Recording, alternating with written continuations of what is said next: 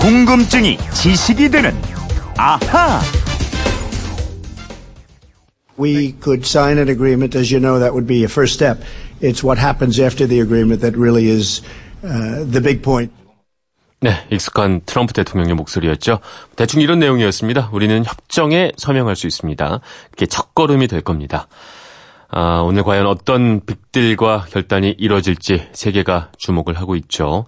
휴대폰 뒷번호 3491 쓰시는 청취자가 이런 궁금증 남겨주셨습니다. 북미 정상회담에서 평화협정 체결이나 종전선언 등이 논의될 것이라고 하던데 국가 간에 맺는 조약도 종류가 무척 많은 것 같습니다. 아, 협정과 협약 서로 다른 건가요? 선언은 또 어떤 건가요? 차이점을 알려주십시오. 네, 오늘 북미 정상회담 특집으로 그죠? 협정과 협약 그다음에 선언 또 어떻게 다른 것인지 궁금증 해결사 오승훈 아나운서와 이야기 나눠보겠습니다. 안녕하십니까? 안녕하세요. 예전에 그 교과서 보면 뭐 조약 같은 것들 많이 나오잖아요. 네. 뭐 강화도 조약, 뭐 난징 조약, 특히 이런 거 순서, 연도 이런 거 외우는 게 참 중요했었는데 네. 잘했었죠? 그런 거 외우는 거. 저 외우는 거 잘 못해요. 아, 잘 못해요? 네, 그 역사는 어. 특히 외우는 거 잘 못해서. 아, 잘 못했어요? 태정태세 문단세 정도 외우고 아, 있습니다. 과학 전문이었구나, 정말. 꼭 그렇다기보다. 근데 뭐 어제 저한테 그랬잖아요. 네. 공부가 제일 쉬웠다고. 그죠? 아니 쉬었다고 하는 말을 이해할 수 이해하다. 있을 겁니다. 정말 좀 이해가 안 됩니다. 뭐 어쨌든 공부를 잘했던 우리 오승훈 아나운서니까 말이죠. 일단은 그 역사적으로도 그렇고 지금도 국가 간에 네. 조약 말이에요. 네. 조약을 맺는 경우가 많이 있죠. 그럼요. 인류의 역사는 전쟁의 역사라는 말도 있지만 네. 그 이면에는 또 전쟁으로 문제를 해결하기보다는 대화, 타협, 그리고 약속으로 해결했던 역사가 존재하는데요. 네. 그 약속의 역사가 바로 조약의 역사입니다. 그렇게 조약을 맺는 건 어쩌면 인간만이 할 수 있는 그래서 우리가 아, 동물과 구분되는 뭐 그런 문제 아니겠습니까? 예, 물론 그 동물들도 서로 타협하고 약속을 할 수는 있겠죠. 네. 그렇지만 문서의 형태로 조약을 맺지는 않잖아요. 그래서 외교관들은 인간과 동물의 차이점은 조약을 체결하느냐의 여부다. 이렇게 아, 얘기하기도 한다고 그렇지. 합니다. 외교관들의 언어였군요. 그렇죠. 네.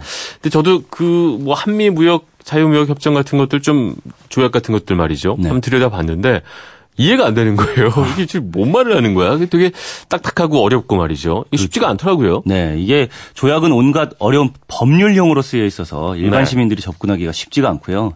내용 또한 무척 무미건조합니다.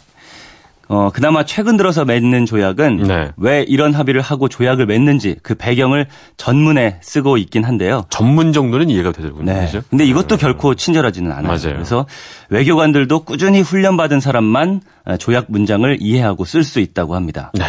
이게 뭐 워낙 까다로운 문제니까 말이죠. 네. 아, 차근차근 하나씩 궁금증을 풀어보겠습니다.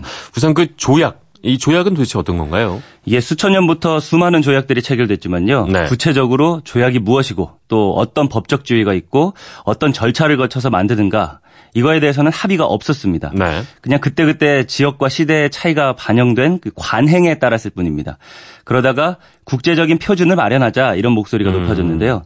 그 결과가 1969년에 맺어진 조약법에 관한 빈 협약입니다. 아, 그러니까 조약을 잘 하기 위한 제대로 된 규정과 협약을 만드는 조약을 하나 맺은 거군요. 조약을 위한 조약, 뭐 이렇게 볼 수 있겠어요. 그렇죠.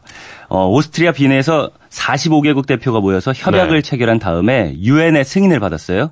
이 협약에서 정한 조약의 일반 원칙, 네. 이런 것들입니다.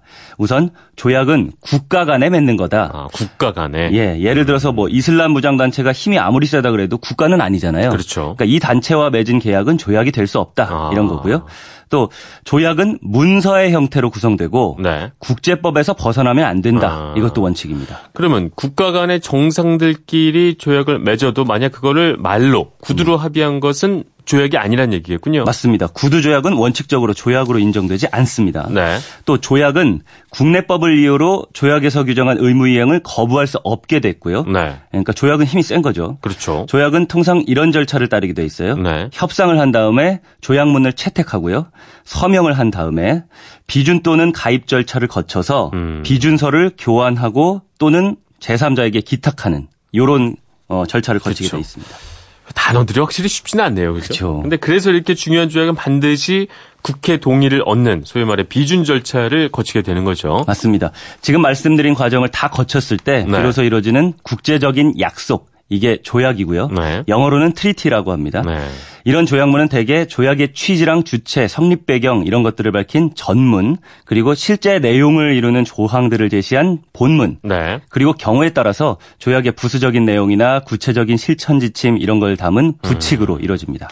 그럼 오늘의 궁금증 이제 조약은 좀 이해가 됐으니까 말이죠. 네. 조약과 협정 또 협약 이런 것들은 얼핏 듣기에는 비슷한 내용들 같은데 네. 좀 다른 지점이 있겠죠 당연히. 네, 네. 크게 보면은 조약 안에 네. 협정, 네. 협약, 의정서 이런 것들이 다 포함되는 겁니다. 네. 조약이 그러니까 여러 가지 다양한 이름으로 불리는 것이다 이렇게 이해하시면 좋겠고요. 네. 어, 조약이 협약, 헌장, 의정서 등으로 불리거나 번역돼서 쓰이고 있는데요. 네. 이름이 무려 39가지 아... 이 명칭이 사용되고 있다고 합니다. 그러면 39가지가 각각 다 다르게 구분이 돼서 쓰이고 있다 이렇게 봐야 되는 건가요? 이건 아니에요. 뭐 이런 경우에는 협약을 쓰고 어, 네. 이럴 때는 의정서를 써라 이런 명확한 기준은 없는 거고요. 어. 어, 다만 각각의 조약 체결 관행에 따라서 네. 적절한 용어를 선택할 어. 뿐입니다. 그러니까 어느 정도 관행에 따라서 명칭을 골라 쓰는 것이다. 네. 이렇게 보면 되겠군요. 맞습니다. 주된 유형과 내용을 말씀드리자면요. 네. 먼저 좁은 의미의 조약. 이거는 격식을 가장 따지면서 네. 정치적이나 외교적 기본 관계 또는 지위에 관한 실질적인 합의를 기록한 겁니다. 음. 예를 들면은 뭐 한미 간 상위 방위 조약 네. 또한 러시아 기본 관계에 관한 조약 뭐 이럴 때 씁니다. 그러니까 이게 가장 어떻게 보면 격식을 따지고 가장 그렇습니다. 국가 간의 어떤 큰 틀의 합의 네. 뭐 이렇게 볼 수 있겠어요. 그렇습니다. 어, 규약이나 헌장, 규정 이런 것들은요. 네. 주로 국제기구를 구성하거나 어떤 제도를 규율하는 그런 국제적인 합의에 사용합니다. 네, 그러니까 뭐 국가 간이 아니라 그렇죠. 유엔 헌정 같은 네. 아, 그것도 일종의 국가긴 하겠군요. 음, 국제기구라고 네. 할수 있는 거죠. 국제기구. 네. 음. 또 국제 연맹 규약이나 국제 사법재판소 규정 같은 게 있습니다. 또 협정, 영어로 어그리먼트라고 하는 것은 네. 주로 비정치적인 전문적 기술적인 주제를 다루는 경우에 쓰는데요. 네. 한미 자유무역 협정, 한미 FTA가 대표적이죠. 네. 협약은 협정하고 어떤 차이가 있나요? 협약은 영어로 컨벤션인데요. 네. 양자의 조약에서 특정 분야 또는 기술적인 사항에 관한 입법적인 성격을 갖는 합의에 많이 사용된다고 합니다. 네. 예를 들면은 한 요르단 이중과세 방지 협약, 또 담배 규제 기본 협약, 네. 같은 데 쓰이고요.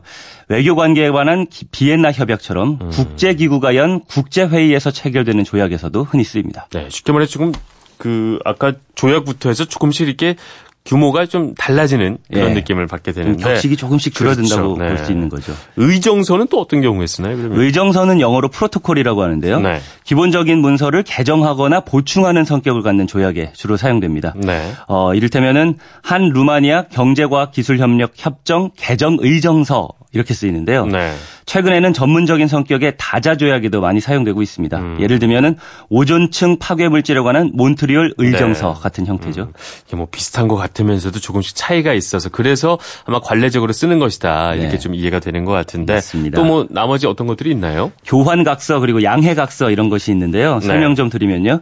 전통적인 조약은 동일한 한 장의 문서에 최약국의 대표가 서명을 해서 체결을 해요. 네. 그런데 두 나라가 서로 각서를 교환하는 것 으로 음. 합의를 성립시키는 형태. 이게 교환 각서고요. 네. 그러면 뭐 대표들끼리 직접 만나지 않아도 되겠군요. 그렇죠. 그래서 좀 간편한 측면이 있습니다. 음. 또 양해 각서는요. 이미 합의된 사항이나 조약 본문에 사용된 용어의 개념을 명확하게 하기 위해서 네. 당사자 간에 서로 양해된 사항을 음. 확인하고 기록하는 데 주로 사용됩니다. 그러면 종전선언 뭐 이번에도 얘기가 나오고 있는데 이럴 네. 때그 선언의 개념은 어떤 건가요? 선언은요 조약이 네. 아닙니다. 네. 당사자들끼리 우리 이렇게 합시다 이렇게 약속하고 선언하는 일종의 신사협정, 네. 정치적인 합의고요. 음. 법적인 구속력도 없습니다. 아 이건 그럼 깨도 뭐 사실 그렇죠. 그렇죠? 예, 음. 법적으로는 문제는 없는 네, 거예요. 법적으로는. 그런데 정전 협정 이거는 협정이기 때문에 구속력이 있어요. 그렇죠. 이게 차이점인데 다만 선언은 대외적으로 공표하는 거잖아요. 네. 그러니까 만약 어기게 되면 아 다른 나라에 이 나라는 믿을 수 없는 나라구나 아. 하는 부정적인 인식을 심어주겠죠. 뭐 불리한 국가구나 이런 느낌 말이죠. 그렇습니다. 어.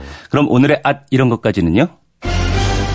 조약은 대부분 모든 이해관계자들이 참여해서 자발적인 합의로 이루어지는데요. 네. 모든 조약이 그런 건 아닙니다. 특히 당사자 의견은 한마디도 듣지 않은 채로 체결된 조약도 있습니다. 네. 있겠죠. 아무래도 강대국이 약소국을 좀 침략하면서 조약을 그렇죠. 억지로 맺을 때 말이죠. 음. 있었을 것 같아요. 이게 대표적인 조약이 가스라 테프트 협정인데요. 네. 일약이라고도 불리죠. 1905년 7월에 당시 미군 육군 장관 윌리엄 하워드 테프트와 네. 일본 제국 가스라 다로 총리가 도쿄에서 회담한 내용을 담고 있는 대화 기록인데요. 두 나라가 숨기고 있다가 1924년에 뒤늦게 밝혀진 내용 이런 겁니다. 일본은 필리핀에 대한 미국의 식민지 통치를 인정하고 네. 미국은 일본이 대한제국을 침략하고 한반도를 보호령으로 삼아서 통치하는 것을 용인한다 이런 겁니다. 그러니까 우리 의사와는 전혀 상관없이 네. 미국과 일본이 자기들 몰래 어, 너넨 이렇게 하고 우린 이렇게 내릴 걸 마음대로 정했다 이런 그렇죠. 우리는 쏙 빠졌죠. 네, 네, 우리 입장에서 참 쓰디쓴 협정이라 할 수밖에 없을 것 같습니다. 네.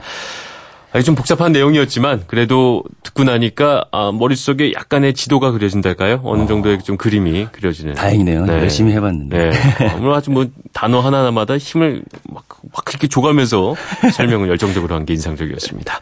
질문 보내주신 3491님도 아마 궁금증이 좀 풀렸을 것 같습니다. 선물 보내드리겠고요. 궁금증이 지식이 되는 아하 오승훈 아나운서였습니다. 고맙습니다. 감사합니다.